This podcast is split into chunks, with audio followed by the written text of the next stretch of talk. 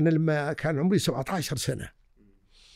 آه إي نعم قررت دراسه الطب واخذتها كامر جدي. اولا طبعا والدي يدعم والدي هذا ما في شك ولكن يصير نوع من اللي هم يسمونها اختلال يعني المناعة الذاتية فتتجه في حالة البهاق إلى الخلايا الصبغية وتأثر عليها.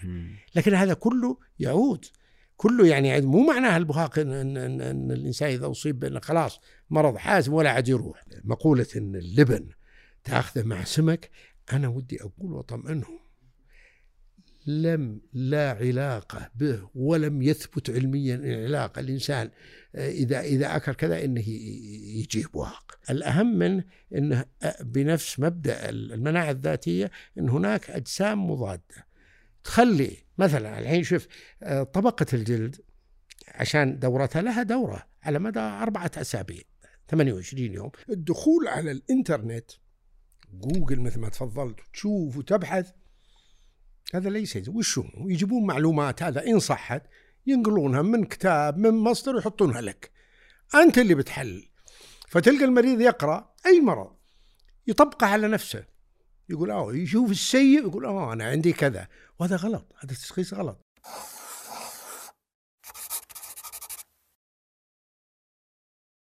بسم الله. أهلا وسهلا بكم في كاف جديد وحلقة جديدة.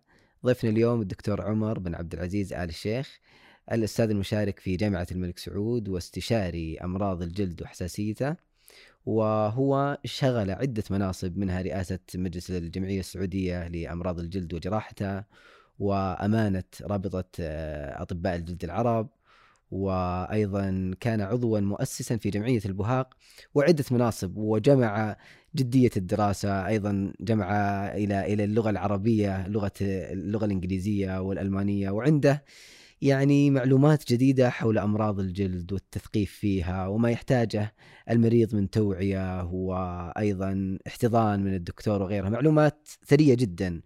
وأثق تماما أننا راح نضيف ونثري هذه الحلقة بعدة معلومات ربما كانت مغلوطة عند البعض. آه، أهلا وسهلا أبو منى. أهلا وسهلا. حياك الله. يا مرحبا. أهلا ومرحبا. يا أهلا وسهلا. سعيد اليوم صراحة أننا نلتقي في لقاء كذا أخوي ولطيف بعيد عن العيادة وعن المرضى ومراجعة المرضى. في في في وصف وحكاية لمعالجات وجلسات وخبرة سنين مرت في في هذا المجال. في شيء يا دكتور في البداية آه، يعني كذا إحنا إحنا إحنا سرقناه. انت دائما تقول أنا سعيد بجلوسي معكم، سعيد مع الطلاب، أذكر من جلست معك إلى اليوم كثير ما تردد هذه السعادة وأنك سعيد بالجلوس مع الآخرين والجلوس مع طلابك إيش سر هذه السعادة وهذا اللفظ؟ والله صحيح أنا أستخدم هذه الكلمة ولاحظتها وأشكرك على لفت النظر. أنا سعيد دائما إذا كان الإنسان يعمل العمل الصحيح يلتقي بالشخص يلتقي بقريب يلتقي في العمل مع طلاب في كل محل آه لازم أبدأ بإبداء سعادتي بلقائه بتوفيقه ونجاحه في كل الأمور هذه. لا فعلا. فهي فهي في رأيي يعني أنا سعيد أن أبقى عليها. جميل جدا. فعلا من أول لقاء يشعر الواحد انه صديق لك من سنوات. أنا أول لقاء أقول ما شاء الله الدكتور يعرفني من سنين. فهذا جزء ولعله من الممارسة مع المرضى الحمد والمراجعين هذا شيء جيد. طيب آه، خلينا نبدأ من يعني اللبنة الأساسية كما سميتها أنت وهي المحضن الذي آه، أخرج هذا النبوغ وهذا التميز وهذا التوجه في هذا المجال اللي نسميها هي الأسرة آه، من حيث الوالدين ومن حيث الإخوة وطبيعة البيت. ودي كذا ناخذ معرفة عن عن هذه الأسرة نعم. الكريمة.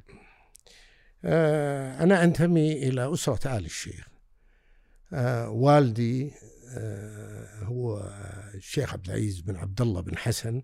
رحمة الله وهو كان يعني عمل وعمل منذ البدايات مع والده الشيخ عبد الله بن حسن حين كان رئيسا للقضاة في مكة المكرمة كان نائبا له وطبعا عمل أيضا إماما وخطيبا آه، للمسجد الحرام آه، أيضا إماما لمسجد النمرة. في عرفة آه، هو أيضا يعني كان وكيلا لوزارة المعارف وأيضا وزيرا للمعارف وآخر الأشياء التي يعني تقلدها قبل وفاته بفترة آه، كان رئيسا لهيئة الأمر بالمعروف والنهي عن المنكر. جميل. إحنا نشأنا في أسرة. الحقيقة شوف ال ال الأسرة لما تكون متماسكة والدي والدتي رحمة الله عليها وهؤلاء الأبناء إخوتي وابنائنا وعيالنا هذه الأسرة تكبر. بس أهم شيء يكون أن تكون هذه الأسرة توفيق من الله متماسكة. آه تكون آه يعني تتعلم العلم النافع في دراستهم في عملهم في علاقاتهم مع الآخرين في علاقاتهم مع والديهم. كل هذه تؤدي إلى آه، ناتج جيد وهو أن الأبناء يكونون آه، تربويا دينيا آه، عمليا علميا بكل شيء أن يصل الواحد للنتيجة المبتغاة وهذا الحقيقة آه، يعني الأسرة حين تكبر أبناء وأبناء الأبناء وهكذا تكبر وتكون هذه الأسرة متكاتفة ولله الحمد النتائج دائما جيدة وتكون في مأمن من أي مؤثرات خارجية. جميل. ولذلك شوف انعكاسها على الأسرة تبارك الله لا الإخوة ولا الأخوات ولا طبيعة عملهم ولا مجالاتهم كانت كلها يعني في في مجالات متميزة جدا. يعني حتى أظن تخصصك وميولك إلى الطب كان بعد رغبة من الوالد وحرص من والله والله أنا أنا قصة الطب الحقيقة آه، أنا لما كان عمري 17 سنة آه، إي نعم قررت دراسة الطب. وأخذتها كأمر جدي. اولا طبعا والدي يدعم والدي هذا ما في شك له هذا عام دور كم؟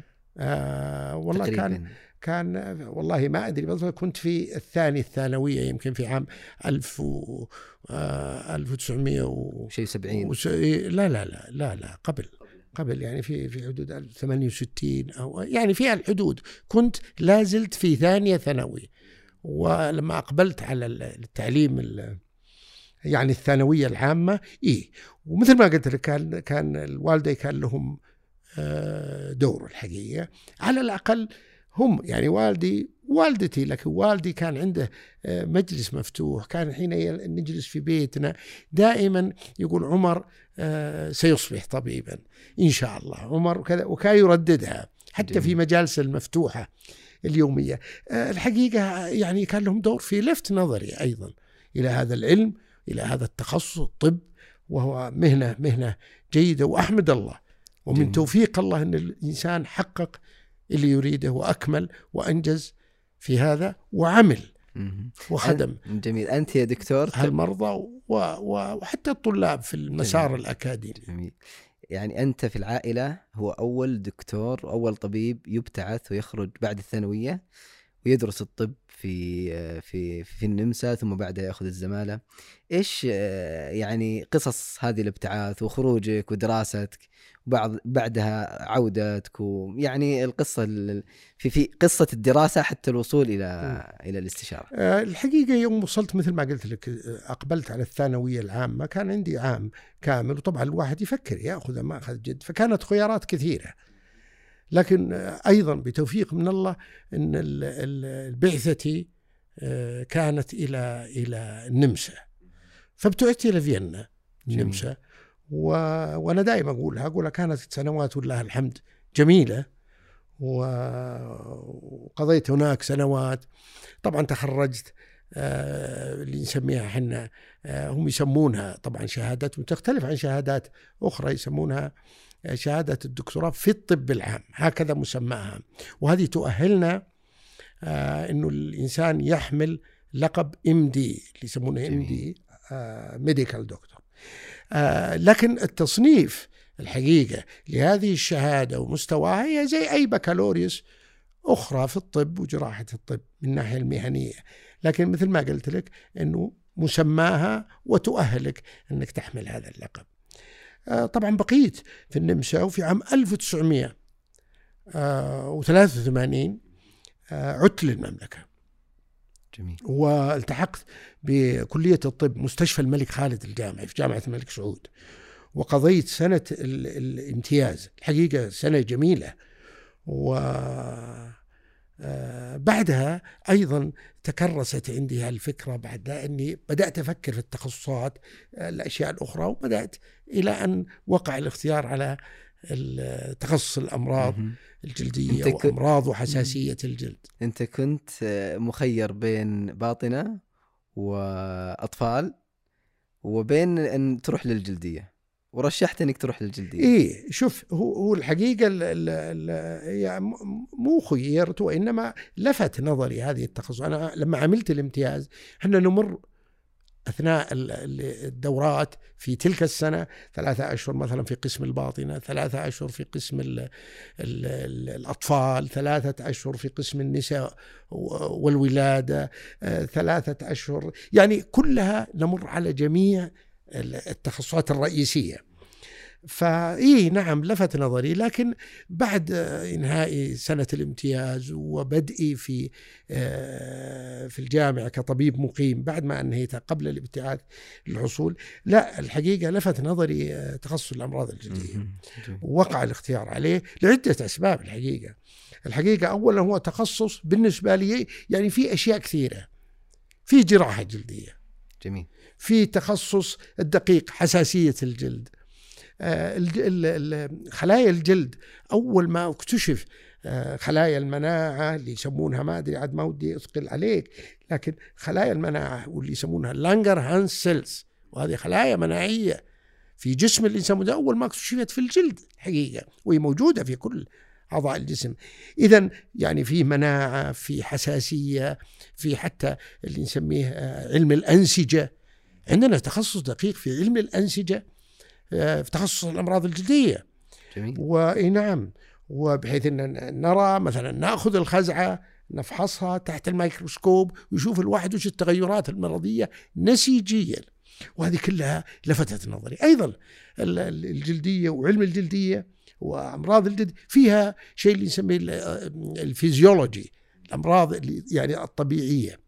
مو الأمراض وإنما ال ال ال يعني هي مادة علم وظائف الأعضاء. جميل. اي وظائف الأعضاء الحقيقة موجودة فيها.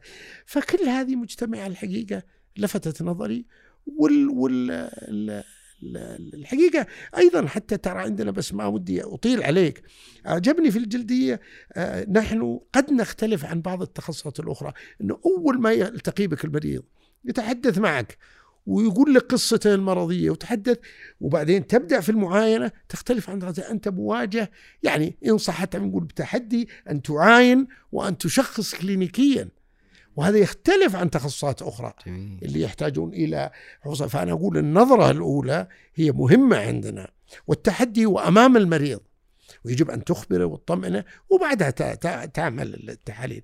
أنا آسف أطلت لا، لا، جانب لكن جداً. أهمني وهو من. الأسباب اللي دعتني آه، أنا أتخصص أمراض مستمتعين. وجراحة ال- وس- وحس- وجراحة وحساسية. مهم. من الأشياء اللي لفتت انتباهي حقيقة ابو منى يعني آه، آه، جديتك في الدراسة. يعني كونك تخرج بعد ثالث ثانوي ويعني ما زلت يافعا ثم تتقن مع العربية إنجليزية وألمانية وتستمر في الدراسة وترجع مرة ثانية إلى الزمالة في يعني يعني الواحد بعد الثانوي يكون لسه في شبابه. فايش اللي دفع؟ آه، هذه هذه لها قصة. اولا مثل ما قلت لك أنا ابتعثت للنمسا وفي فيينا. واللغة هي باللغة الألمانية. أنا هي الفرصة كانت لي. أنا لما ابتعثت هناك لازم إذا التحقت كلية الطب لازم أتأخذ ال- ال- اللغة بشكل جدي. وكنت صغير يعني كنت شاب في عمري 18 سنة حينما يبتعث الواحد. فأخذت الأمر بجدي. وكانوا يعملون إحنا كنا ندخل سنة تحضيرية في في في لما بدأنا الدراسة ونقضي أكثر من عام ونصف أو عامين نقضيها قبل أن ندخل الجامعة. هذه فيها آه، مواد أول شيء اللغة طبعا ندرسها ونأخذها بجد لكن ندخل يعني كما لو ندرس التوجيه النمساوي أو الثانوية العامة حقت النمساويين. نعم في معهد خاص ونجري فيها امتحان بعدها نلتحق هذا بال- بعد سنتين. أي بعد سنتين تقريبا وحتى ندرس فيها اللاتيني لأن اللغة اللاتينية هي طبعا زي ما تعرف لغة ميتة لكنها مستخدمة في المصطلحات الطبية في المسميات الطبية في كل الأمور هذه. فكانوا يشترطونها إحنا طبعا إحنا ما درسنا اللاتيني فهذه أيضا أضيفت. فبعد عامين تلتحق تقول لغتك إذا أخذتها بجدية الحقيقة أنا أعتقد إنها إضافة. وسعيد بها حتى الآن إذا سافرت ولا حضرت مؤتمرات في مناطق مثلا في ألمانيا في النمسا في مناطق من ألمانيا أشارك وبسعادة. جميل. وحتى إذا رحت في آه، يعني سياحيا مثلا. ما زالت ما زالت اللغة إيه موجودة. محتفظ بها. وأعتقد إنها من المك... الشيء الجميل اللي الله أنعم الإنسان بها لأن عندي الحمد لله لغتنا العربية وأنا تعلمت الإنجليزية وأتقناها والآن أعمل بها. جميل جميل. طيب نروح للتجربة الأولى وهي المسار الأكاديمي في جامعة الملك سعود. ولها تجربة جميلة وتحويل من وحدة إلى قسم والتعامل مع الطلاب في هذه من عام كم؟ تقريبا؟ آه آه والله أنا جيت جيت وصلت هنا عام 1990 في الدا وعينت أستاذ مساعد. جميل. في كلية الطب. بس ودي أبدأ. أنا رحت لوحدة الأمراض الجلدية كانت وحدة. في ذلك الوقت قبل ابتعاثي لألمانيا. والحقيقة أنا كنت أعتقد كانت وحدة ضمن قسم الأمراض الباطنة. وأنا الحقيقة آه، عندي قناعة والحمد لله تحقق إنه إنه إن الجلدية آه، يجب أن تكون قسم مستقل. وسعينا على هذا الحقيقة. وهذا طبعا بعد ما عدت من الزمالة لكن أدامنا بصدد الحديث عن آه، بعد ما عينت أستاذ مساعد آه، يهمني أنه أنه آه، بتضافر جهود الزملاء معي في ذلك الوقت حقيقة في زملاء معي في نفس الوحدة وحدة الأمراض الجلدية وأيضا جامعة الملك سعود الحقيقة في إدارة جامعة الملك سعود كان تجاوب و و وتفاهم لهذا الأمر والحمد لله تحقق. وكنت أول رئيس قسم لأمراض جراحة ما شاء الله. مسارك الأكاديمي كان بعد أخذك الزمالة في ألمانيا؟ إي نعم طبعا آه. طبعا. لأني بعد ما جيت وبعد ما عملت التخصص الدقيق وجيت عام 1990 تخصصي الدقيق في أمراض حساسية الجلد. حساسية الجلد والحساسية. حتى كنا آه، نقضي قضينا هالسنة مع مجموعة من زملاء يعني من تخصص الأنف والأذن والحنجره على سبيل المثال زملاء لنا من تخصص الأطفال لأن كلنا نشترك في الأمراض الحساسية نشترك فيها. فأنا طبعا تركيزنا كان على اختبارات الحساسية آه، كان تركيزنا على الأمراض اللي لها علاقة بالحزين مثل الاكزيما على سبيل المثال. كل هالامراض هذه. جميل جميل جدا. طبيعة التعامل مع الطلاب في الجامعة والعلاقة والله الحقيقة خلنا أبدأها بهذا أنا عدت من ألمانيا بعد أن حصلت على الزمالة عام 1990 طبعا أنا حصلت على الزمالة من جامعة بون وهي جامعة آه، عريقة الحقيقة جيدة. وعملت في المستشفى الجامعي. عام 1989 حصلت على الزمالة. في اللي يسمونه يسمونه إذا تأذن لي بالألماني يسمونه أرتست فير يعني طبيب الأمراض الجلديه ولكن إحنا يلا نجيب الإنجليزية. إيه، لا هي بالالمانيه هي ذيك العملية هو اللي مكتوب في شهادتي. لما حصلت على الزمالة وبقيت عام مثل ما قلت لك إلى عام 1900 يونيو كذا أو أو جولاي 1990 وعدت المملكه جميل. بعد عام كامل معي التخصص الدقيق. جيت وباشرت وعينت أستاذ مساعد مثل ما قلت لك. طبعا إيه هنا هنا بدأت المسيرة ولله الحمد. آه هي طبعا مسارين. أنا ودي قبل أن أبدأ أقول لك هي أنا وفضل من الله. دائم مكرر هذا. في نفس عملي في نفس تلك الجامعة والمستشفى ومستشفى كان هناك بالنسبة لي في حياتي المهنية مساران. مسار الأكاديمي والتقائي فيه بالطلاب طالبات أثناء أثناء محاضراتي أثناء يعني مثلا أشياء أشياء وفي عندي مساري الطبي حينما أزور المرضى في الجامعة وحتى في عملي الخاص. الآن في في آه، حتى حتى آه، التقائي بالمرضى بأهلهم. فأبى أركز الآن على المسار الأكاديمي. جميل. هو إنه كان يعني شلون أبدأها؟ يا أخي أنا كنت سعيد ها بأني ألتقي بهالطلاب أبنائنا وبناتنا الطلبة والطالبات في الجامعة. يعني نقضي معهم كانت عندي محاضرتين. المحاضرة الأولى للمبتدئين السنة الأولى يعني كنت أشارك فيها هي التعلم مع يعني من ضمنها يسمونه يسمونه هذا طريقة حديثة في التعليم هي التعلم. جميل. وكنت أشارك اذا جو من السنة الأولى في نجلس في مجموعات ونبدأ بهذه التقسيم. يسمونه حد بالإنجليزي problem based learning وهو يعني آه، يسمى بالعربي يعني العلم أو التعلم من خلال يعني البحث أو المشاكل وتشكيل مناقشة بيننا وبين الطلاب. أنا وظيفتي هي مسهل. يعني حتى يسمونها مسهل فاسيليتيتر أنا وظيفتي أنا أسمع من هذا أقول هذا لكن طبعا آه على ما قالوا يعني أسمع وإذا أحد يعني أخطأ في هذا لكنهم هم يتناقشون مع بعض. لطيف. من بداية وهذه طريقة أنا أتحمس لها ومتحمس لها جدا واسمها التعلم. يعني حشو المعلومات الحقيقة. يعني آه، لا يفيد. حتى لو حفظ الطالب ولا شيء آه، يحفظه وهو لا يفهم هذا ما يجوز. لابد يتعلم تعلم صحيح بطريقة صحيحة. فكان هذه ضمن لقاءاتي أيضا لي محاضرة في السنة الرابعة أيضا مع الطلبة والطالبات. العلاقة مثل ما قلت لك جيدة. أول ما التقي بهم في الكلية أول خمس دقائق حقيقة الحديث معهم احترامهم سؤالهم عن أسمائهم. حتى اسم عائلته نسأله عنهم. هذا هذا جانب مهم. هذا جانب يهمني جدا. ومريح لي ومريح لهم وهو العمل الصحيح. آه، حتى لما التقي بهم في أروقة الجامعة ولا في أروقة كلية الطب أسأل وأسلم وأبدأ السلام. حتى كان بعضهم يستغربون مع أني أقول لهم إن هذا هو القاعدة. هو هذا هو القاعدة.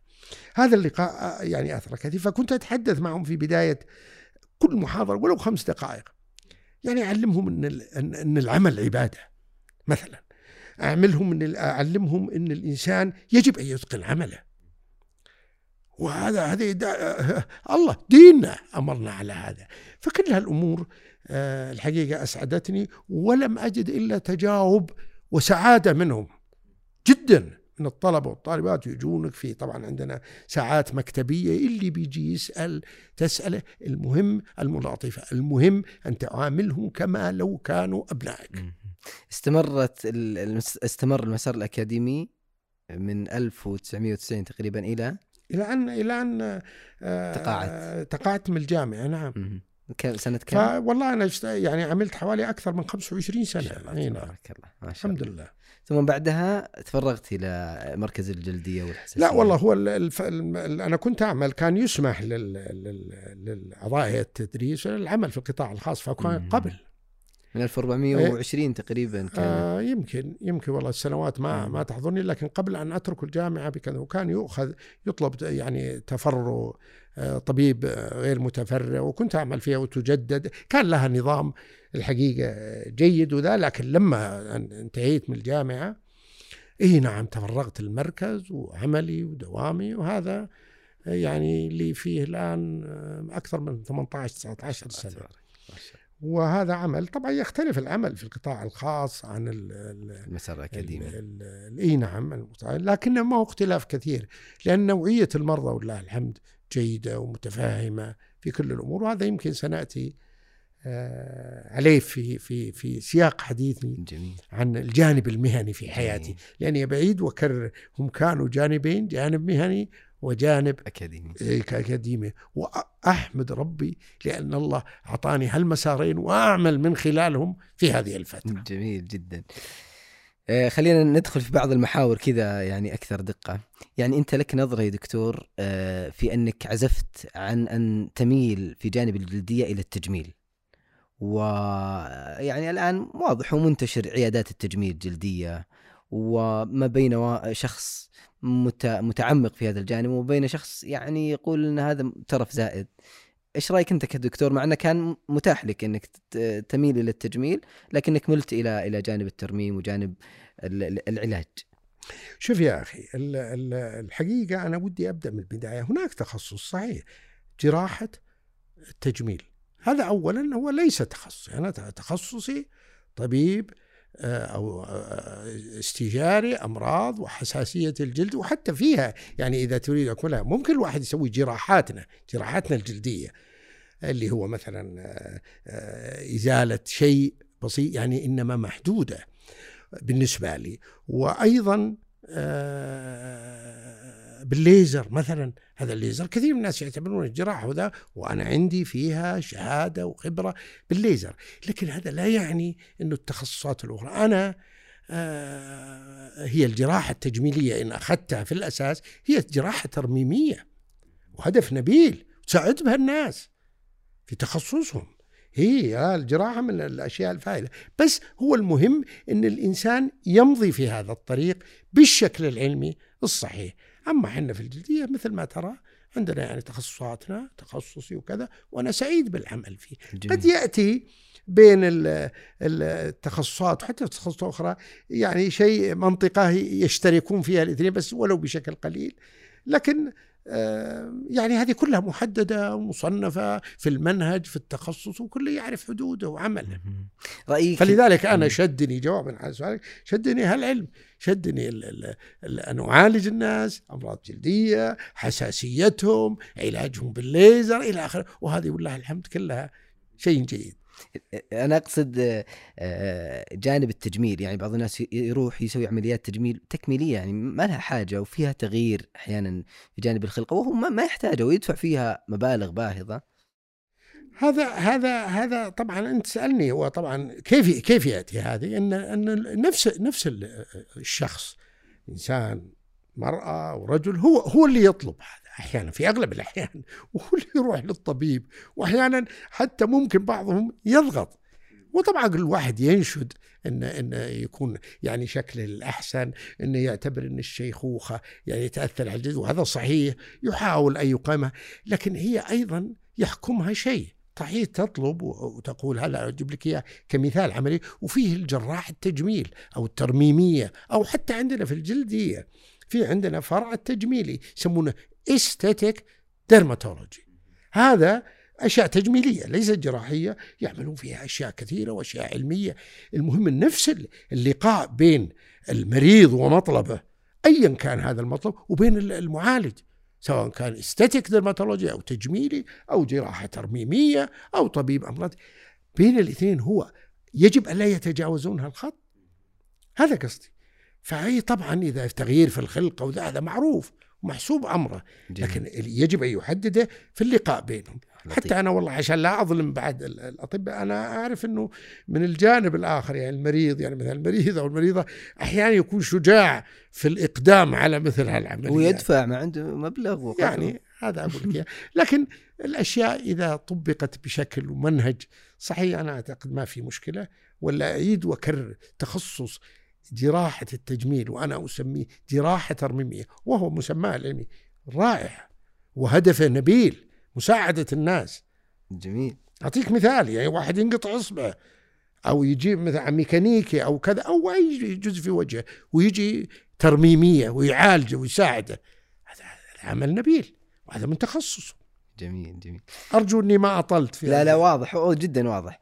آه هو كان بس الإشارة إلى الفرق بين التجميل والترميم. يعني آه, آه، ما بين الحاجة وما بين الكمال. والله هذه مثل ما قلت لك يحكمها نفس الطبيب الموجود. يجب أي اللي ما اللي عنده في المنهج وهل الإنسان يتقي ربه في كل أعماله. نفس الشيء المريض أيضا إذا طلب الخدمة أو قال أنا أعاني من كذا يجب أن لا يحيد الإنسان. هي وش وش عملنا؟ عملنا الطبيب يقدم خدمة وهي عبادة. تيجي وتعاين مريضك أيا كانت المشكلة.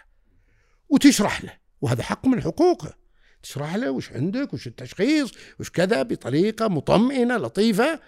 وهو يعني أيضا عليه حقوق لكن من أهم حقوقه علينا وعلى الطبيب الناجح أن يشعر بكل شيء حتى بالخطة العلاجية. لازم يخبره. بعد التشخيص يقول هذه هي الخطة العلاجية جميل نعم طيب في في جانب الطب التكميلي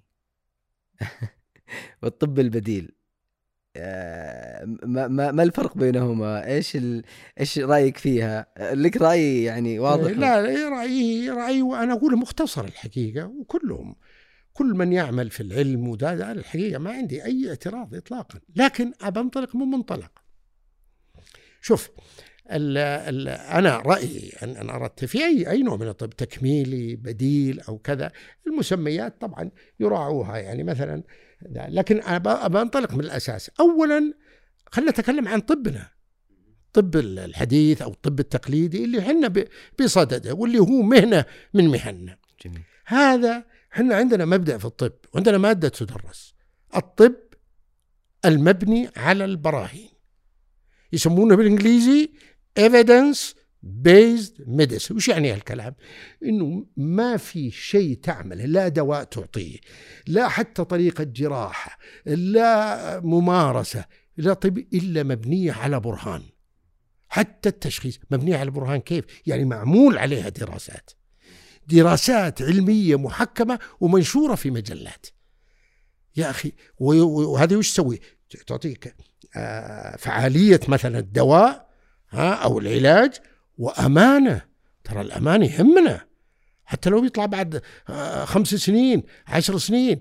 يعني الطب بطريقة اللي ذكرته لك وذا هذه تراها يعني مهمة. يعني يجب على الإنسان يتكلف فيه. فأنا أقول إذا كان كلهم تكميلي ولا البديل ولا أي أنواع من أنواع ال- ال- ال- المسميات هذه إذا كانوا هم يقومون بهالقاعدة هذه اللي قلنا عليها دراسات علمية محكمة تثبت فعالية الدواء ومثلا و و وأمانة.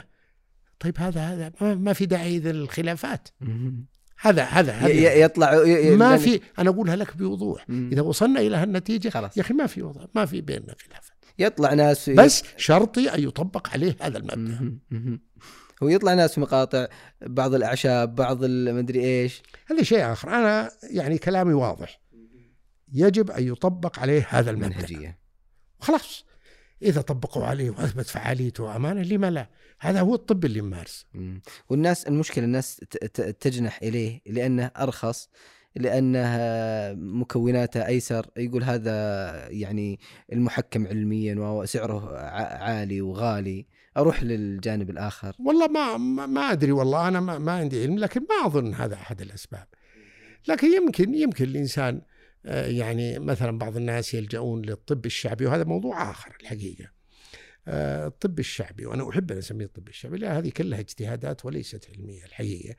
لا المريض المريض أحيانا يعاني وطبيبه الحنيه الاطبائيه يحاول وفي كثير من الأحيان ينجح لكن أحيانا الإنسان قد المرض قد يطول وكذا وخصوصا إذا كان مرضا خطيرا فتلقى المريض يتشبث بأي شيء. ولذلك يقبل. يقبل ياخذ عشبة ما عمل عليها دراسة أو كريم وكذا هذه أنا شخصيا أعتقد إنها ممارسة خاطئة واضحة لكن ما ألوم المريض ولا أعتقد إنها جانب مادي. جميل. بل بالعكس المريض إذا جاك وذا في سبيل الشفاء يدفع الله. يعافي الجميع. آمين آمين. طيب نتعمق في المركز بعد التفرغ له هو مركز الجلدية ونبغى نعرف تعاملك مع المرضى ويعني أنت يدخل عليك المرضى من لا شتى الأعمار ولا شتى المشاكل وال... والنفسيات ومختلف النفسيات. صحيح. والله شوف أنا أنا بتحدث عن المركز لكن هو امتداد. أنا بتحدث حتى عن المرضى لما كنت أقابلهم وأشوفهم في في في عياداتي في مستشفى الملك خالد الجامعي. على مدى س- ال- ال- 25 سنة الماضية أو أكثر. ال ال أيضا آه، عملي في القطاع الخاص في المركز الجلد والحسن ما عندي مانع. الآن نأخذهم كما كمرضى، إي نعم. أيضا أنا سعيد لاني لأني التقيت وفي تجربتي ولله الحمد وأكيد زملائي كلهم آه بنماذج وشرائح مختلفة من المجتمع في بلدنا شفنا الأطفال ال- النساء الرجال كبار السن الشباب. شفت شرائح معينة. اللي بختصره لك لا تعاملهم معي. ولله الحمد. واحترامهم وش أقول لك؟ في الغالب شيء شيء غالب يعني وش أقول لك؟ أغلبه كله. إن شاء الله. لاني ما ما واجهني أي مشكلة. يعني أحيانا تساؤلات وكذا لكنها بسيطة. بسيطة. لكن في الغالب سعيد بهذه التجربة. جميل. لكن هذه يقابلها شيء. يقابلها أنت يا الطبيب. يجب أن تصغي لمريضك يجب أن تحترم مريضك. مثل ما قلنا تو عن الطلبة والطالبات في الجامعة أيضا أقول عن المرضى. هذا هذه خب... تجربة. هي خبرة لنا. إحنا نعبد الله. لما تلاطف مريض وتسمع له وتقول له وتشرح له حق له وش عنده وتطمئنه طمأنة منضبطة وتعطيه العلاج ويشفى أيضا هذا عمل جليل. والمريض يسعد به. فالتعامل كان جميل في المجمل حتى كنت أرى نماذج من من يعني أرى آه، مثلا والدين يجون معهم أبنائهم ما عندي في العيادة سواء قبل في جامعة الملك سعود أو في في في آه، مركز الجلد والحساسية. يجون عندي وتلقى الابن يجي مع أمه ولا يجي مع أبوه بار وهو اللي ماسك كل شيء واللي يساعد أبوه حتى إذا بغيت تفحصه. يعني الحقيقة نماذج تثلج الصدر. إنه عندنا من هالنماذج أيضا آه، العكس تلقى آباء آه، امهات ياتون بأبنائهم. أنا لأن أغلب الشريحة الكبيرة اللي يعالجهم هم أطفال، أغلبهم يعانون من إكزيما، أشياء بسيطة ولكنها مزعجة للمريض ويجب أن تعالج. فكانت شريحة كبيرة، لكني أشوف طبعا كبار وعندهم مشاكل جلدية أخرى. أيضا أرى أرى رعاية الآباء يعني الوالدين، يعني لاحظت العلاقة والتعامل من الجهتين لأني أشوف هالمجموعة.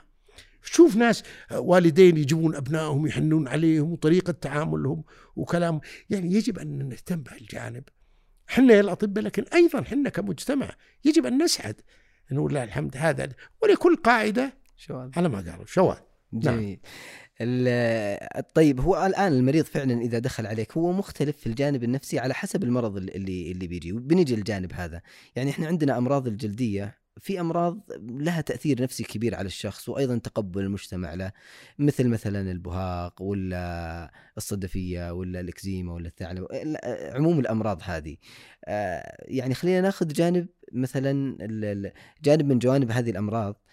العامل النفسي للمريض كيف يمكن إنه يطمئن يهدأ من روعة في نعم. عموم الأمراض؟ نعم. هو الحقيقة يبدأ بإيش؟ أنت يجيك المريض وتعاين. والله يا أخي شفت ناس كثير إذا طمأنتهم وقلت لهم الحق أنهم يسعد وده وده وش أقول لك؟ يفرح يدعو لك. يعني مثلا يجيك المريض هو عنده تغير جلدي. أول ما يبدر الذهنين عنده التغير هذا خطير هذا كذا هذا ور إلى آخره.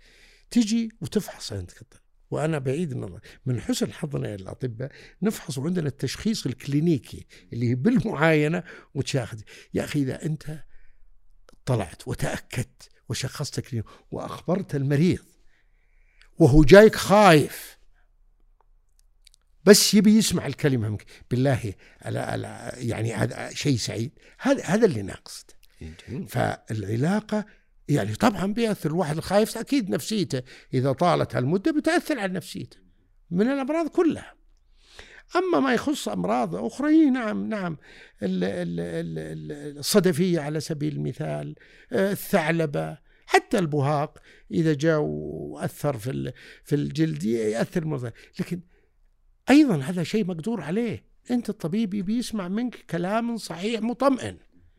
يعني مثلا خلينا نأخذ على سبيل المثال. البهاق.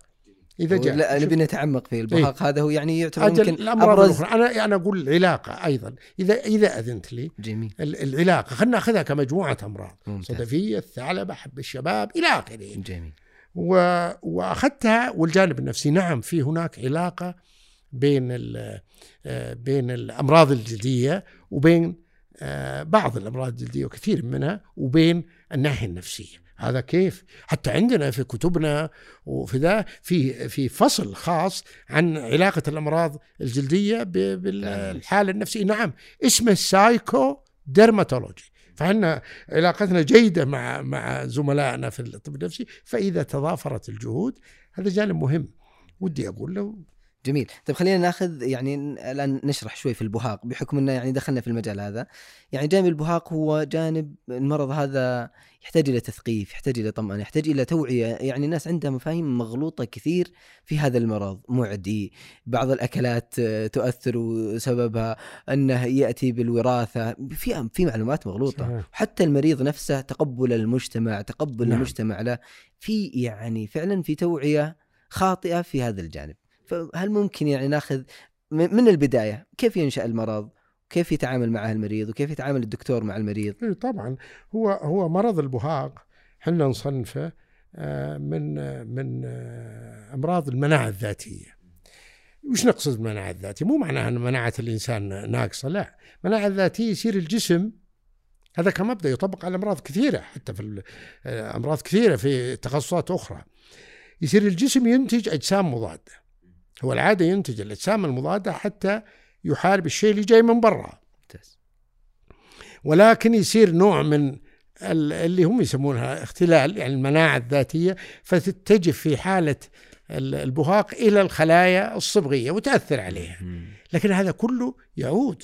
كله يعني مو معناها البهاق إن, إن, إن, إن الإنسان إذا أصيب بأنه خلاص مرض حازم ولا عاد يروح. أيضا إذا يعالج يعني. سم؟ يعالج. طبعا في خم... النتائج طبعا هي تختلف النتائج مثلا في مناطق مثلا في الوجه آه، خصوصا الأطفال وان وأن تراه آه، شو اسمه آه، يعني المدة ما تطول عن ستة أشهر قبل ما يجيك.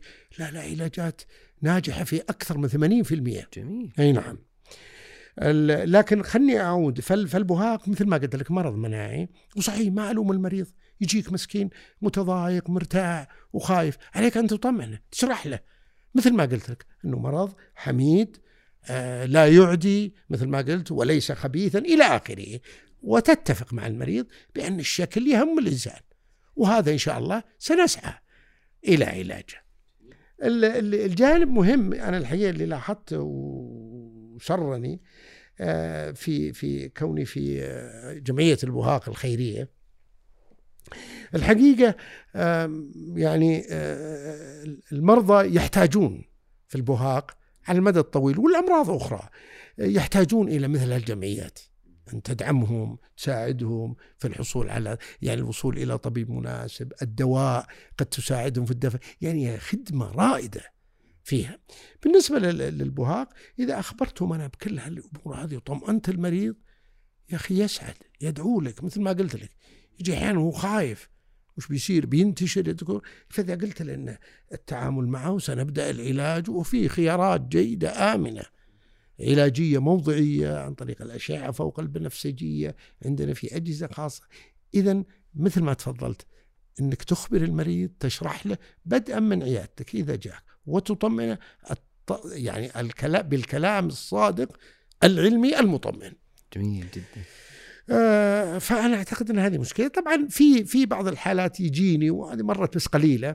يعني تلقى إذا بغى واحد يتزوج مثلا لنفرض ويكون عند الزوجه في العائلة وعندها بهاق أو عند العائلة بهاق أو العكس. تلقى تخوف من الوالدين على الإقدام مثل الأمور. العيال يمكن يجيهم اي اي مثلا. فودي أقول كلمة مهمة. هذا ما ينطبق عليه مثل الأمراض الوراثية اللي يعمل لها فحص وذا. هذا الجانب الجانب الوراثي فيه بس ما هو جزء كبير. يعني مثل مثل إذا إذا إذا ودك أشرح لك مثل الإنسان آه، اللي عنده في العائلة كوليسترول عالي. مثل الإنسان اللي عنده diabet آه، سكر مرض السكري عالي طبعا 30% قد يكون استعداد. لكن ليس يعني ليس بالضرورة ينتقل من الاب لولده أو من الأم لولدها. فهذه المفاهيم هذه ولو انها قليلة لكن ودي أقول وأطمئنهم حتى ما يحتاج الإنسان الفحص ويطمئنهم وهذا يعالج إلى آخر الكلام. وبقارنا بالأمراض الأخرى. يعني المرض السكري يفتك إذا ما طبعا ضبطه واحد وهو فيه الجانب العائلي. جميل. أيه. وفي جانب الوراثي ينتقل بالوراثة و... لا شوف العامل إحنا نقول إحنا نسميه عامل وراثي. بس مو هو الوراثة التقليدية اللي تنتقل من الأب بنسبة 50% أو يعني إذا اجتمعوا الأب والأم أو 25% حسب قواعد مندل. ها للوراثة. لا ما ينطبق على حسب لا ينطبق عليه. لطيف. أرجو أن يكون واضح واضح جدا. للناس بعد. هي وعليهم أن يطمئنوا. في في خرافة في خرافة معروفة آه، إيه، من يوم أننا صغار. إذا كليت سمك مع لبن ترى بيجيك صحيح. صحيح وأنا سمعتها وأعرفها من يوم كنا صغار حقيقة. لكن ال ال ال ال ال ال مقولة أن اللبن تأخذه مع سمك أنا ودي أقول وأطمئنهم. لم لا علاقة به ولم يثبت علميا العلاقة الإنسان إذا إذا أكل كذا إنه يجيب واق.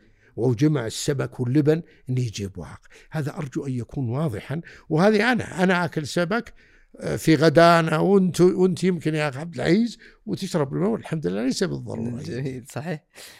طيب يعني هو في بعض المفاهيم أنا ودي أركز عليها إنها منتشرة في المجتمع. مثلا جانب الصدمات الشخص اللي تعرض إلى صدمات يصاب بالبهاق. هل هذا صحيح؟ أيضا نعم لم تثبت علميا. يعني أي أنواع الغذاء؟ لم تثبت علميا. اقولها لك عشان تطمئن لأن هذا الجانب يهمني الحقيقة.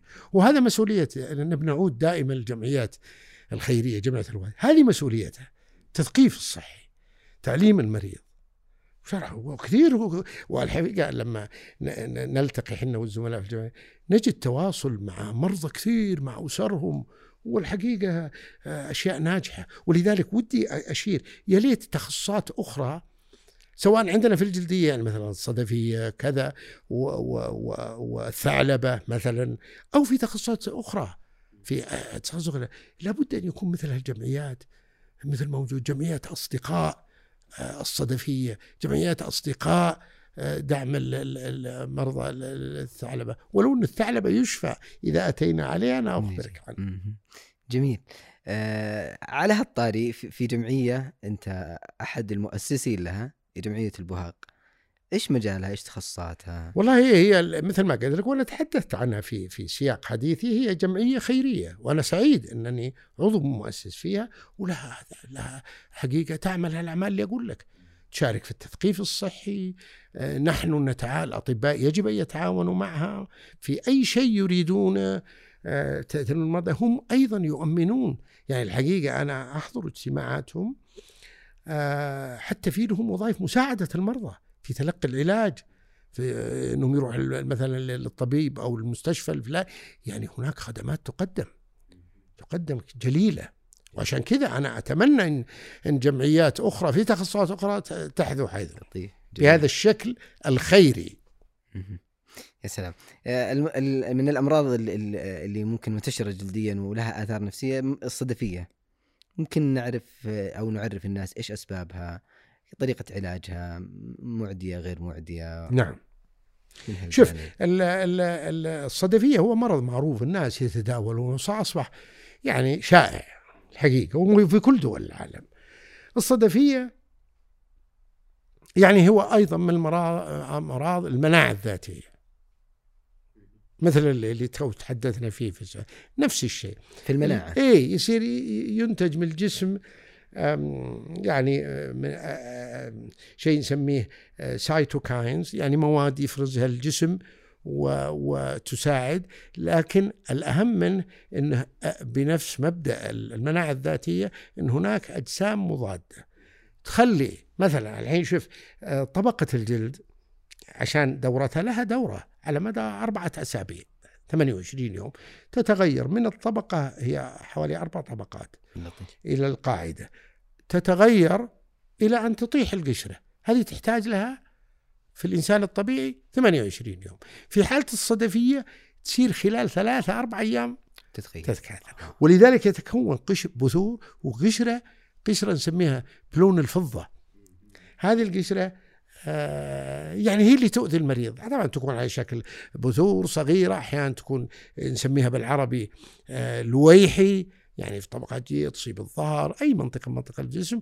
وهذا اللي أنا بقول له إذا استمرت ولا عولجت ولا أهملها المريض آه، طبعا تأثر على الناحية النفسية بشكل كبير. ولا ألومه. بس هذه لها علاج. وعلاجات كثيرة للتواصل مع الطبيب. وتعالج. والجمعيات مثل ما قلت لو في جمعيات هي تساند. جمعيات خيرية. أبو منى فيه آه، من الأمراض أظن الشائعة ويمكن موجودة عند الأطفال اللي هو الأكزيما. وما أدري هو نوع من الحساسية وله أنواع وأسباب. ممكن نفصل عنه ونتحدث عن عن جوانبه؟ آه إي نعم صحيح الأكزيما. وهي هي الحقيقة ودي أبدأ. هي الثلاثة الرئيسيه عندي. هي الأكزيما اللي أنا أحب أسميها حساسية الجلد لدى الأطفال. أو الإكزيما التأتبية طبعا جاية من الأجنبية atopic eczema. آه هذه الحقيقة هي أكثر شيء شائع وتصيب الأطفال.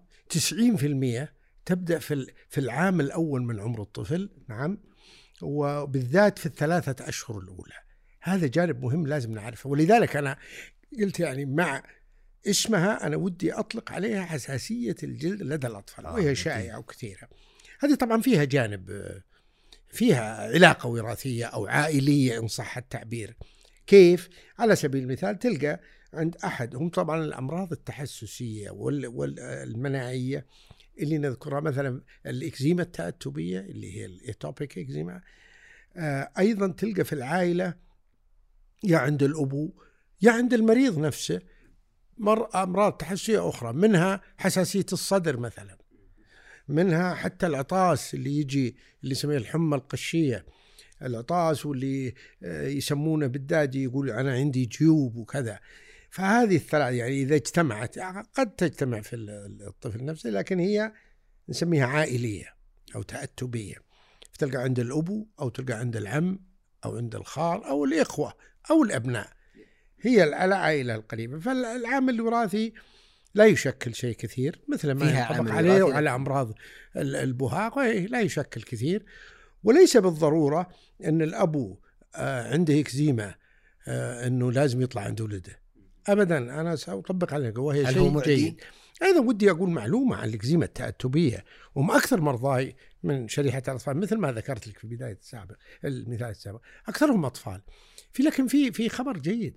الاكزيما التاتبيه إذا آه، يعني رعاها يعني شافها الطبيب وعالجها يا أخي 90% يشفون أكثر حتى من 90% يشبون قبل سن الدراسة يعني سن المدرسة أو سن العشر سنين أو 15 سنة.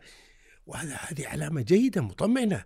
بس لازم نهتم بالأطفال لأن من أعراضها الرئيسية والمزعجة هي الحكة الزايدة. وأيضا طبعا الطفح لكنها في الغالب يكون قليل وذا وممكن السيطره عليه لكن الحكة هي عامل مهم مزعج. فلذلك إهمالها ما يصير وعلاجها سهل.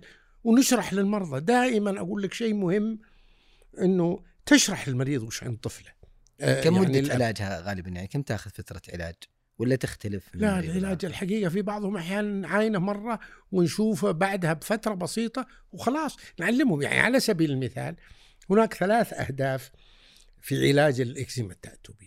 أول شيء نعطيهم لازم نعطي الطفل أو الكبير نعطيه شيء للحكة لأن نعتبرها من العوامل البيئية اللي تفاقم هالإكزيما ها اللي اللي عندهم في العائلة. فلذلك نحيد هذا العمل ولذلك هو جانب مهم. آه أيضا في علاج دوائي مرهم آمن وعلى الناس أن يطمئنوا ولا يتخوفوا. حتى لا يكون أطفالهم ضحية لل... ل... إنهم يخافون يقول ما نستخدم الدواء الفلاني هذا فيه كذا هذا فيه الم... هذا أرجو أن يهدون ثقتهم للطبيب المعالج ايا كان. هذا عامل ثاني لازم نعالجه.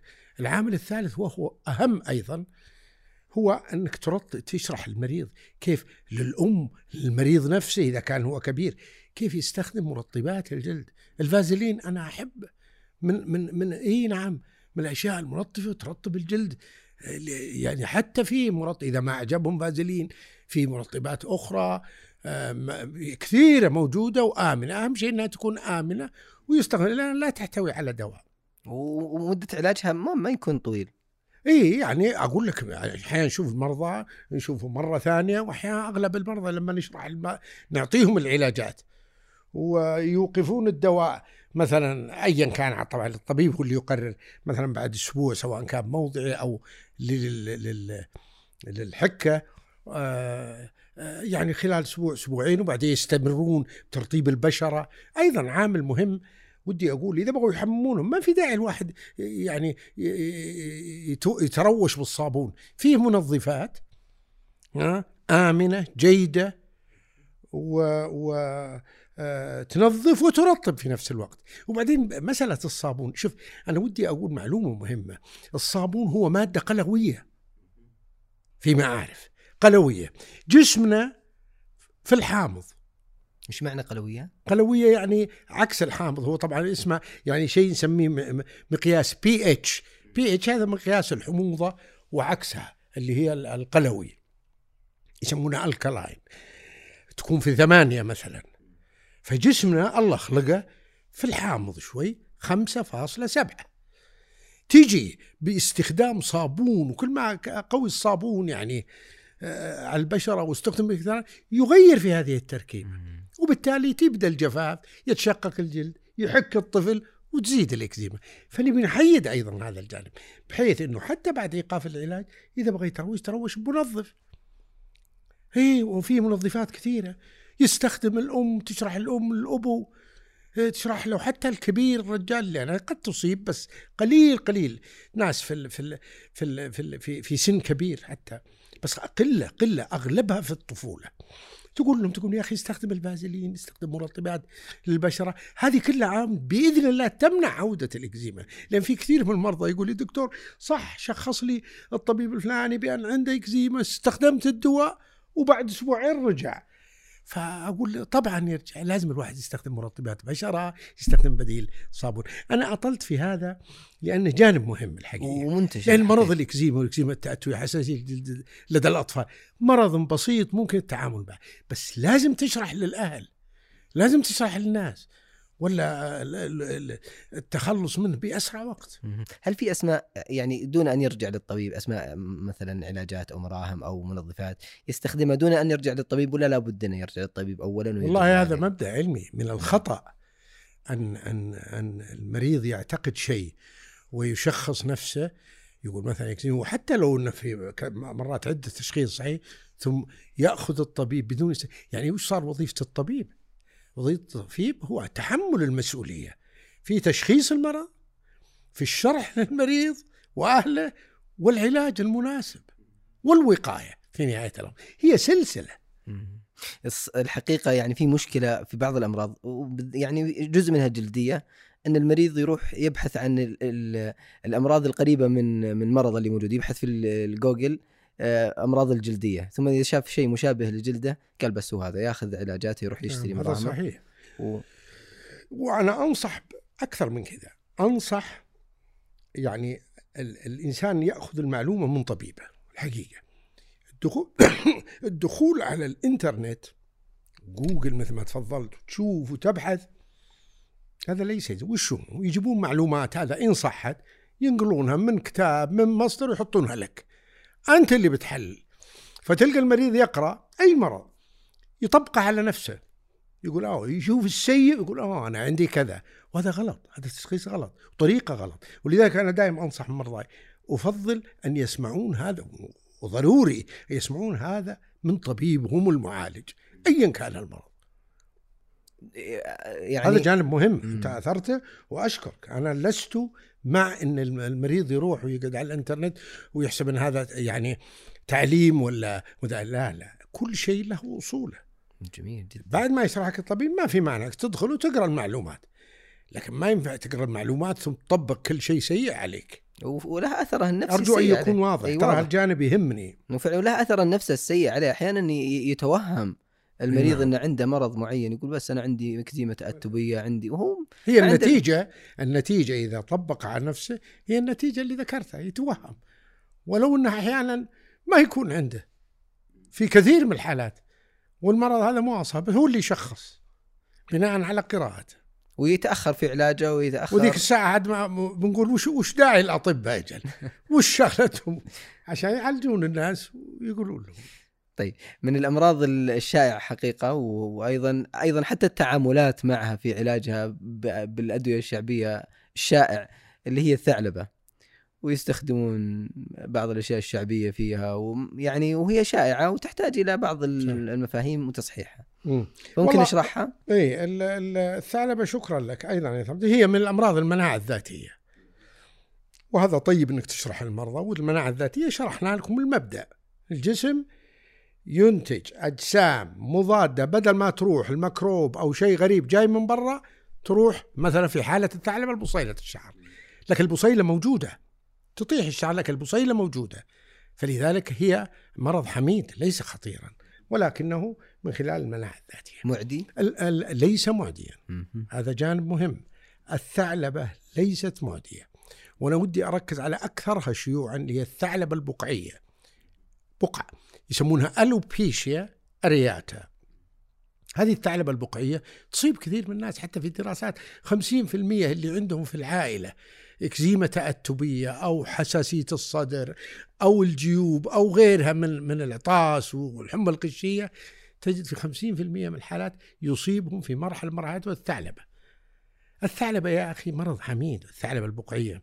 الثعلبة البقعية في دراسات تقول أنه خلال ستة أشهر إلى سنة أو حتى أكثر من سنة قد تعود طبيعية بدون علاج. نعم. بس الواحد ما ينتظر. يعني أمامنا كثير مريض معلومة يخاف يجي ويسأل نشرح على شكله. إيه ونشرح له ونعطيه العلاج. العلاج طبعا في علاجات كثيرة وآمنة وموضوعية والشفاء شيء شيء مثل ما قلت لك أحيانا الناس عندهم استعجال الشفاء لكن إحنا نعجل في هالحالات.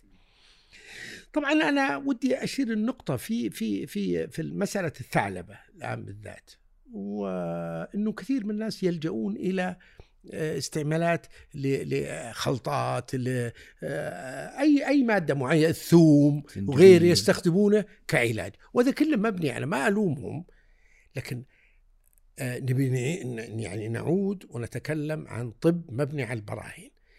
الثوم قد يسبب في, في, في الرأس قرحة.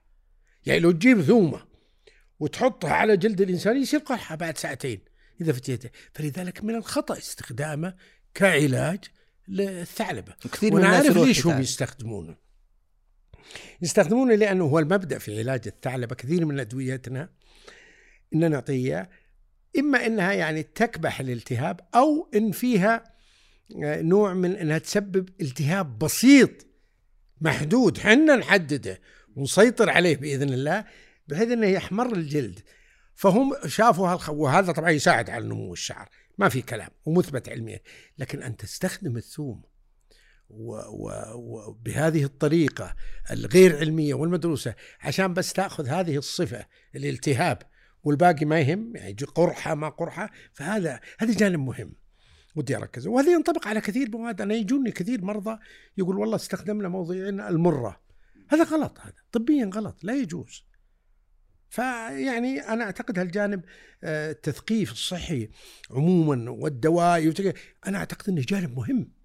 مهم جدا. ويجب نعلمه. الطبيب في في عمله إذا صادف آه، أنتم أيضا وفي أي لقاءات وكذا. يجب أن نعلم الناس. ولا نلومهم الحقيقة. المريض مثل ما قلنا في بداية الحلقة يتشبث بأي شيء. يريد أي شيء يذكره يقول والله أنا خبرت لك هالدواء أنا خبرت لك الثوم يستخدمونه. والمريض يدور يدور العافية بأقصى الطريق. وخلاص يصير ملتزم. أنا أجد من الواجب علي كطبيب وكل الأطباء أن يشرحون للمريض ويقولون له الأعراض الجانبية وإن هذا طريقة غير غير علمية وخطأ. والله أطلت في هالجانب لكن اسمح لي. وفعلا لأنه ف... وخلاص يستمر معه يصير يبحث المقطع الأول يطلع له مرة يطلع له ثوم يطلع له زنجبيل يطلع له كثيرة كثيرة المستخدم. جميل. طيب من بس اللي يجمعني في إني أكون ضدها أنها ليست على أساس علمي. اطلاقا.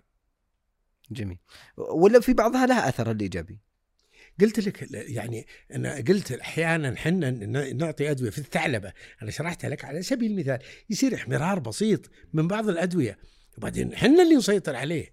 يطلع شر تيجي يعني يستغل بالثوم. هذه طريقة غلط. أنا أعتقد هذا التفسير. ولا ممكن إنهم يستخدمون الثوم إنهم بس يعرفون إنه يطلع الشعر وبس. بس أنا هذا تفسيري لها. جميل.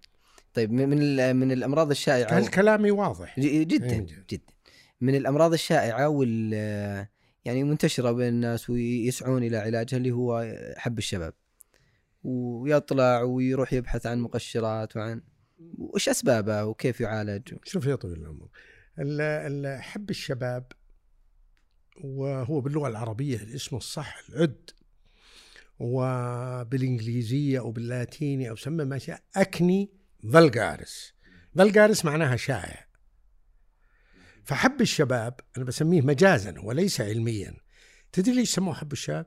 لأن 90% يصيب المرضى من 12 سنة إلى 25 سنة. طبعا 10% وحتى أقل و5% فوق سن الثلاثين. عشان كذا سموه حب الشباب. لكن خلنا نتفق على المسميات اللي ذكرتك ولا عندي مانع أقول حب الشباب لأنه يصيبهم. فحب الشباب نعم بثور طبعا أنواع. في بثور صغيرة آه، اللي يسمونها الزيوان تحت الجلد أشياء بسيطة حبوب تحت الجلد. هذه علاجها بسيط والسيطرة عليها بسيطة. لكن في نوع آخر هي الحبوب النشطة الحمراء الصديدية اللي أحيانا هي درجات حتى اللي تسبب تكيس حتى في المناطق وتأثر على الشكل. هذا ما في كلام. لكن العلاج متوفر. بس الاهتمام بها أيضا من جانب الطبيب هو يجب أن يتخذ القرار من بدري وبالعلاج المناسب. فلذلك أنا ما ألوم أنه يتأثر نفسيا. يجي ويجينا هو أغلب المرضى يجونا إذا تفاقم المسألة وكذا ونطمئنهم نقول هذا علاجها سهل. في طبعا خيارات كثيرة ونتحدث مع المرضى. لكن السؤال إني لازم أشرح للمرضى هذيك الحبوب الصغيرة والزيوان هذيك بتزول نعطيها مقشرات علمية طبية وتروح ولا تتكاثر. اللي يهمني في هذه النشطة الحمراء أن علينا لا الطبيب يجب أن يسمح ولا المريض نفسه انه يتركها ولمدة طويلة لأنها قد هي ليست خطر على الحياة. أنا أقول لك إياها من الآن وبتزول. لكن هل الواحد يهملها لدرجة أنها تعمل ندب في الوجه؟ اللي نسميه سكار ندب واضح. حفر كذا في في الوجه آه، مثل يسببها مثلا العنقز إذا أهمل لكن حب الشباب تكون أقوى وتؤثر. هي اللي تبقى وهذه لا ما يجوز. يجب أن نساعدهم. هذه فيها نوع من كل ما سارعت في العلاج وأقنعت المريض بالخيارات الدوائية أنا أعتقد النتائج 100% بإذن الله. إيش أسبابها أصلا؟ أسبابها هي في سن معين يكون حساسية لهرمون معين يأثر على بصيلة الشعر. في مناطق الوجه الظهر الصدر والرأس. هذه أربع مناطق مهمة يصيبها لأنها مليئة بالغدد الدهنية. والشعره أيضا. وش يصير هذه؟ حساسية الهرمون. ال ال يصير نشاط في الغدد الدهنية الملازمة لبصيلة الشعر لإنتاج شيء نسميه sebum يعني مادة بيضاء دهنية. هذه تسد القناة حقت البصيلة. إذا سدت القناة يصير عليها يأتي عليها بكتيريا. البكتيريا لها اسم يسمونها Propionibacterium أو acne Propionibacterium هذه تجي على اللي القشور اللي تجمعت في القناة حقت البصيلة ويجي عليها البكتيريا يصير الالتهاب.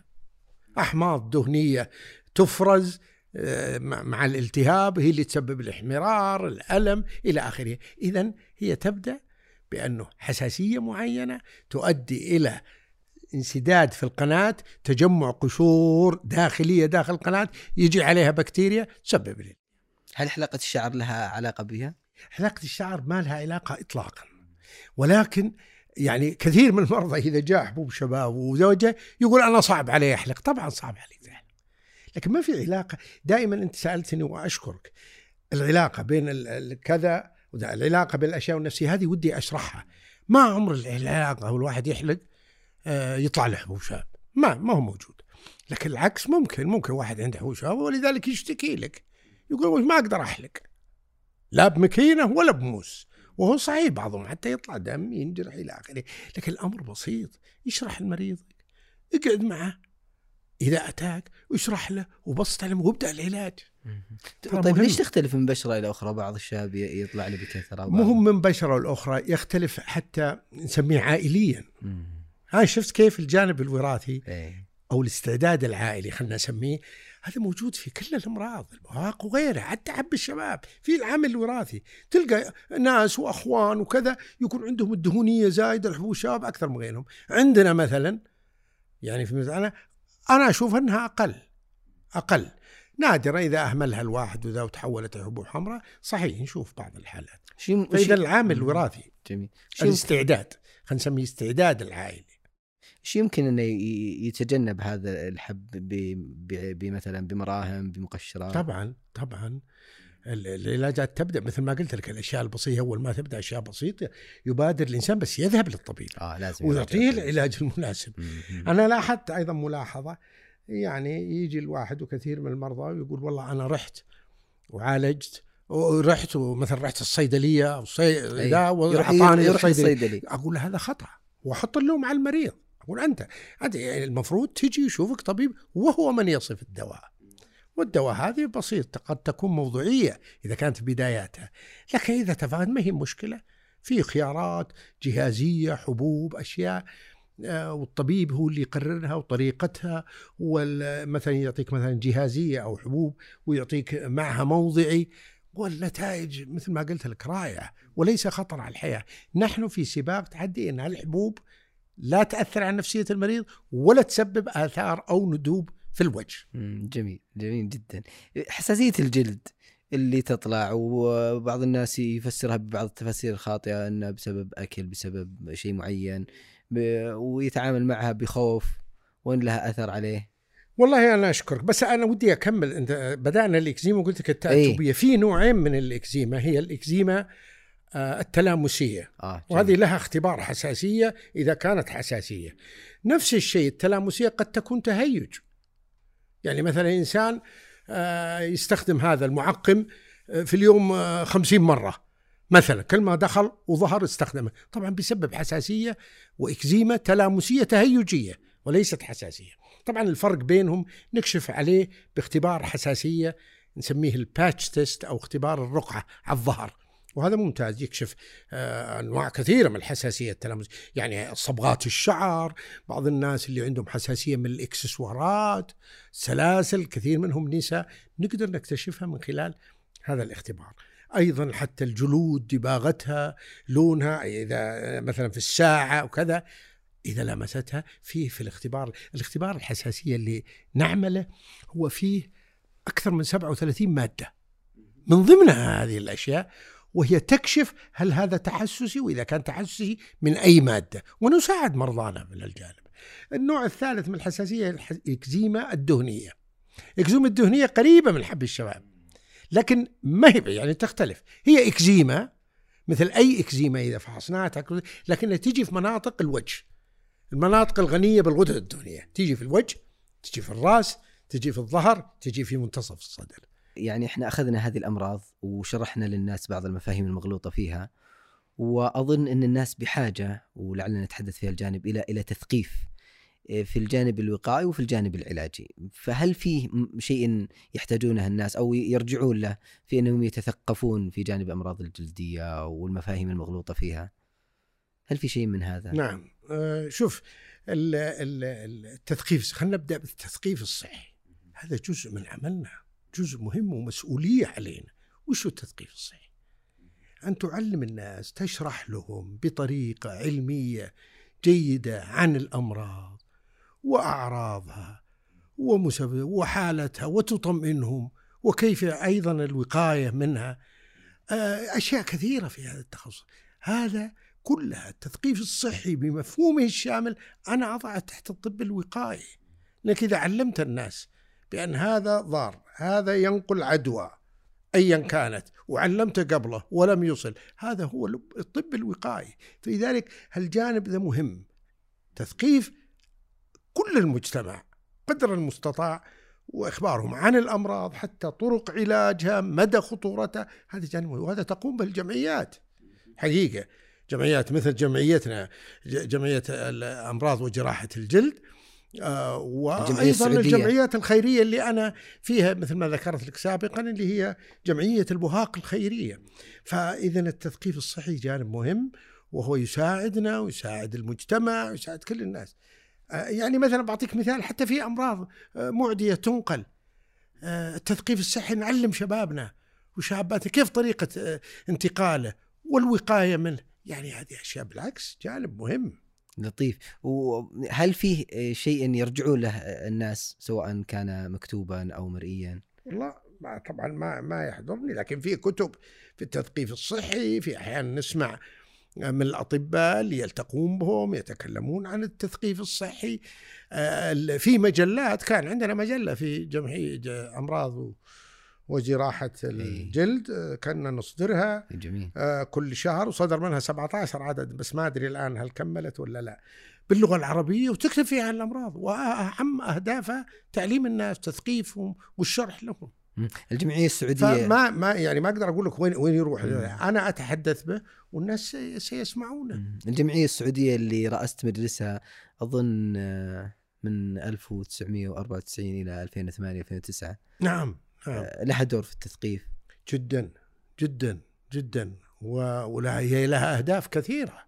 من أهمها مثل ما ذكرت التثقيف الصحي من أهمها أيضا يعني المساهمة في التقدم العلمي في هذا التخصص. آه، إقامة مؤتمرات علمية آه، المشاركة فيها مشاركة في مؤتمرات أخرى عالمية كلها من الأهداف حقت الجمعية. أيضا الأمراض إذا عندنا مشاكل مثلا في أي منطقة عندنا مثلا أمراض مستوطنة كذا نساهم في توعية الناس في تعليمهم في علاجهم. في أمراض كثيرة مستوطنة في مناطق المملكة يعني علاقة جغرافية جميل. يعني في مكان معين. أظن جزء من التثقيف شيء أنت تهتم به دكتور اللي هو جانب البحوث العلمية والتحكيم العلمي لبعض البحوث أيضا أيضا نعم. أيضا من أهداف الجمعية آه، من أهم اهدافها دعم البحث العلمي. حتى عملنا في الجمعية دعم المشروع. مئة ألف ريال في السنة. في الدعم البحوث. طبعا بحوث يعني لا تتجاوز بحثين ثلاثة في السنة ولكنها طيبة. أنت تدعم ولو كل تخصص يقوم به العمل هذا شيء جيد. أيضا في الرابطة آه، لما كنت في رابطة يعني آه، كان فيها الجانب. الأهداف كلها متوحدة. رابطة أطباء جد العرب اللي كنت أمين لها. نعم. في 2008 الظاهر نعم. 2013 انت خبت أمينا عام من رابطه اطباء الجلد العرب عام 2008 في من خلال مؤتمر عقدناه في, في الرياض في آه، قاعة الملك فيصل في الفندق انتركونتيننتال وفي على هامش ذلك المؤتمر كان مؤتمر للجمعية بالتعاون مع أمانة آه، رابطة اطباء الجلد العرب. وجو ودعيناهم وكان ذا ودخلت الانتخابات وعام 2008 وبقيت فيها إلى 2013 جميل. ولها مواقع ويمكن لها موقع إلكتروني. جميل. نعم. جميل. الرابطة وأيضا الجمعية.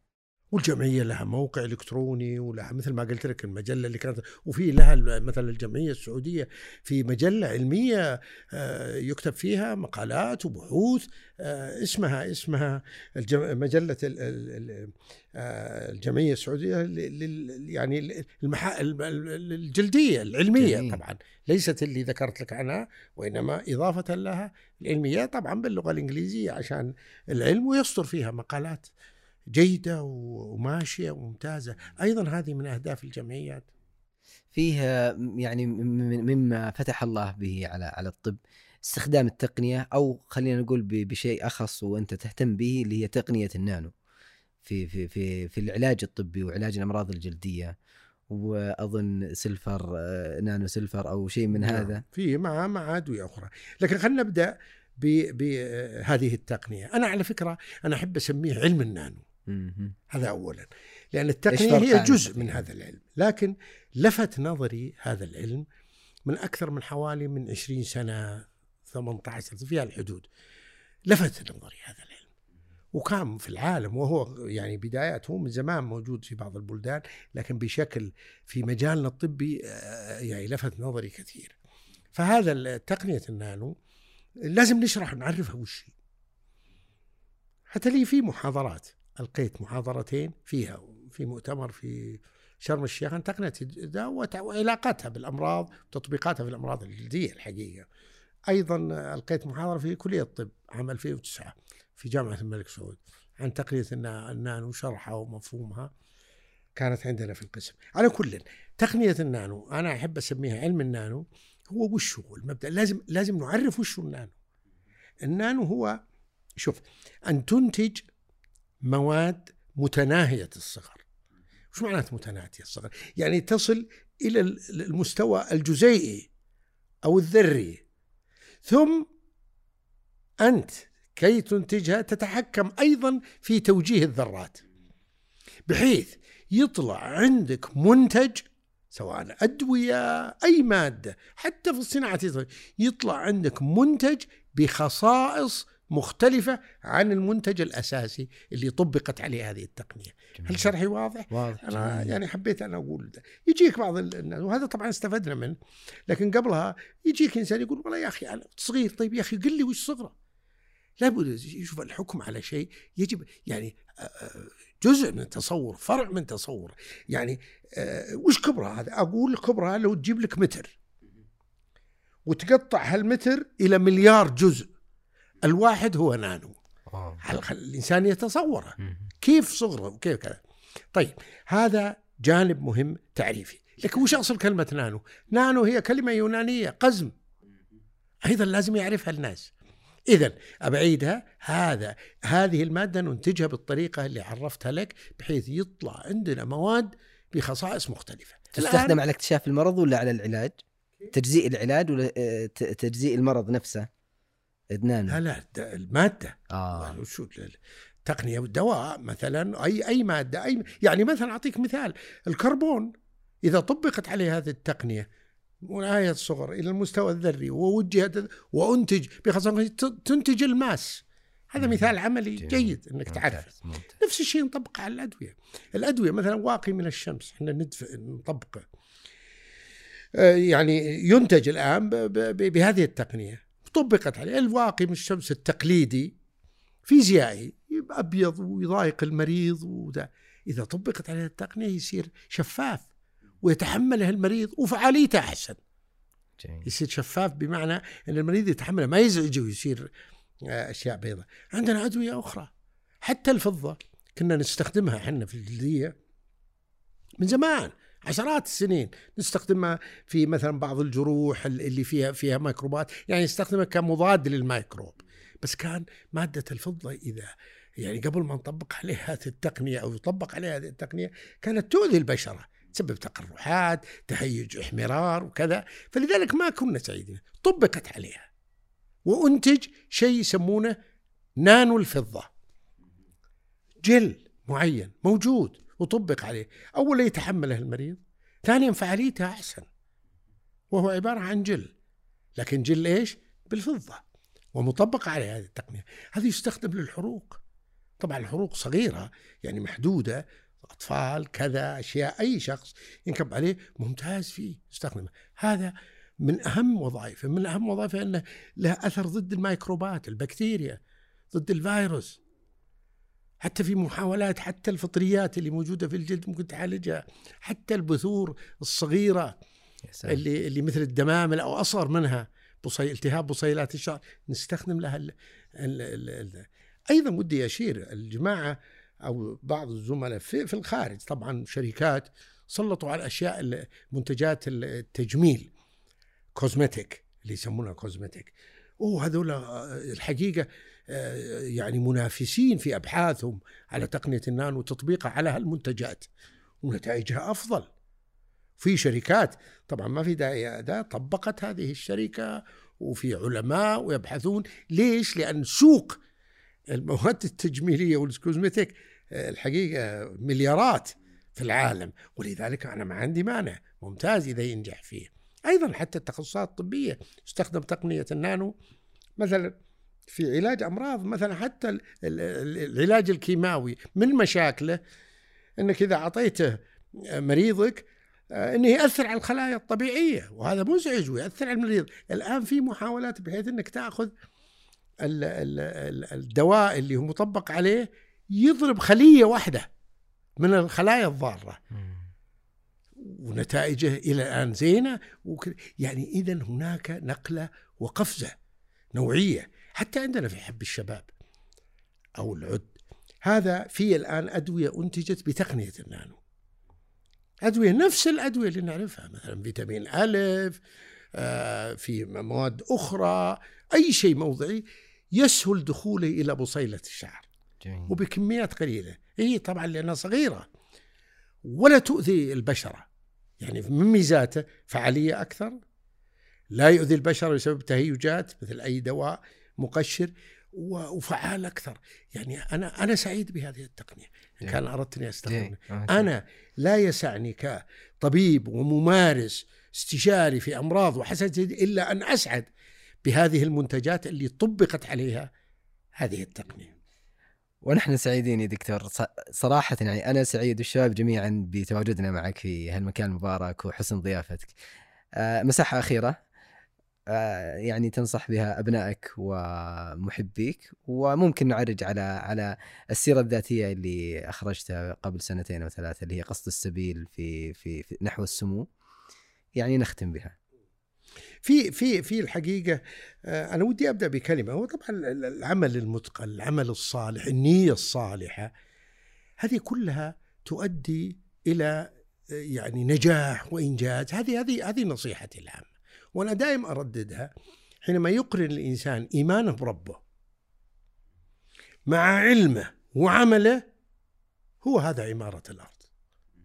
الإيمان الصادق مع العلم النافع والعمل الصالح هذا هذا هذا هذا هذا ما أصيبه. طبعا إتقان العمل وإتقان كلها تأتي ولله الحمد. بس أهم شيء يكون الإرادة والنية الصالحة وتوفيق الله بالإيمان الصادق. الله سبحانه وتعالى يعني يقول في آية كريمة قل لا تمنوا علي إسلامكم بل الله يمن عليكم أن هداكم للإيمان إذا في فرق كبير الإيمان أمره عظيم وجميل وأنا مثل ما قلت لك في البداية الإنسان الشاب الشاب أي إنسان يعمل مسلم صادق أن يقرن إيمانه بربه بعلمه بعمله.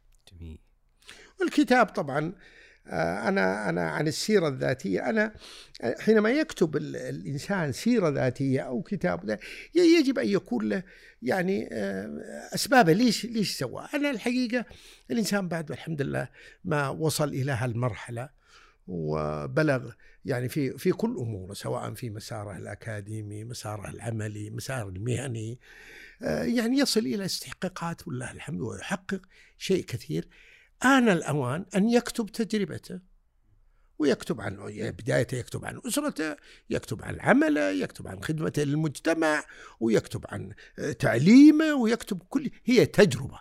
ففضلت أني أكتبها وكان أيضا آه، فصل مهم آه، اللي هي رؤى اللي تفيد إن شاء الله الناس لأن كتابي موجه للجميع وخاصة آه، آه، الشباب والشابات المتعلمين إن شاء الله والمتقنين إلى آخر ذلك. في رؤى وقناعات آه، الحقيقة ذكرتها فيها تحدث عن جوانب كثيرة جوانب كثيرة. سعدك الله يا دكتور. إحنا سعيدين جدا ابونا حقيقة بهذا اللقاء وانقضى الوقت إحنا مستمتعين. الحمد لله. أيضا شكرا لكم أيها المستمعين والمستمعات والمشاهدين والمشاهدات ونلقاكم في كاف جديد وإلى لقاء قريب. السلام عليكم ورحمة الله وبركاته.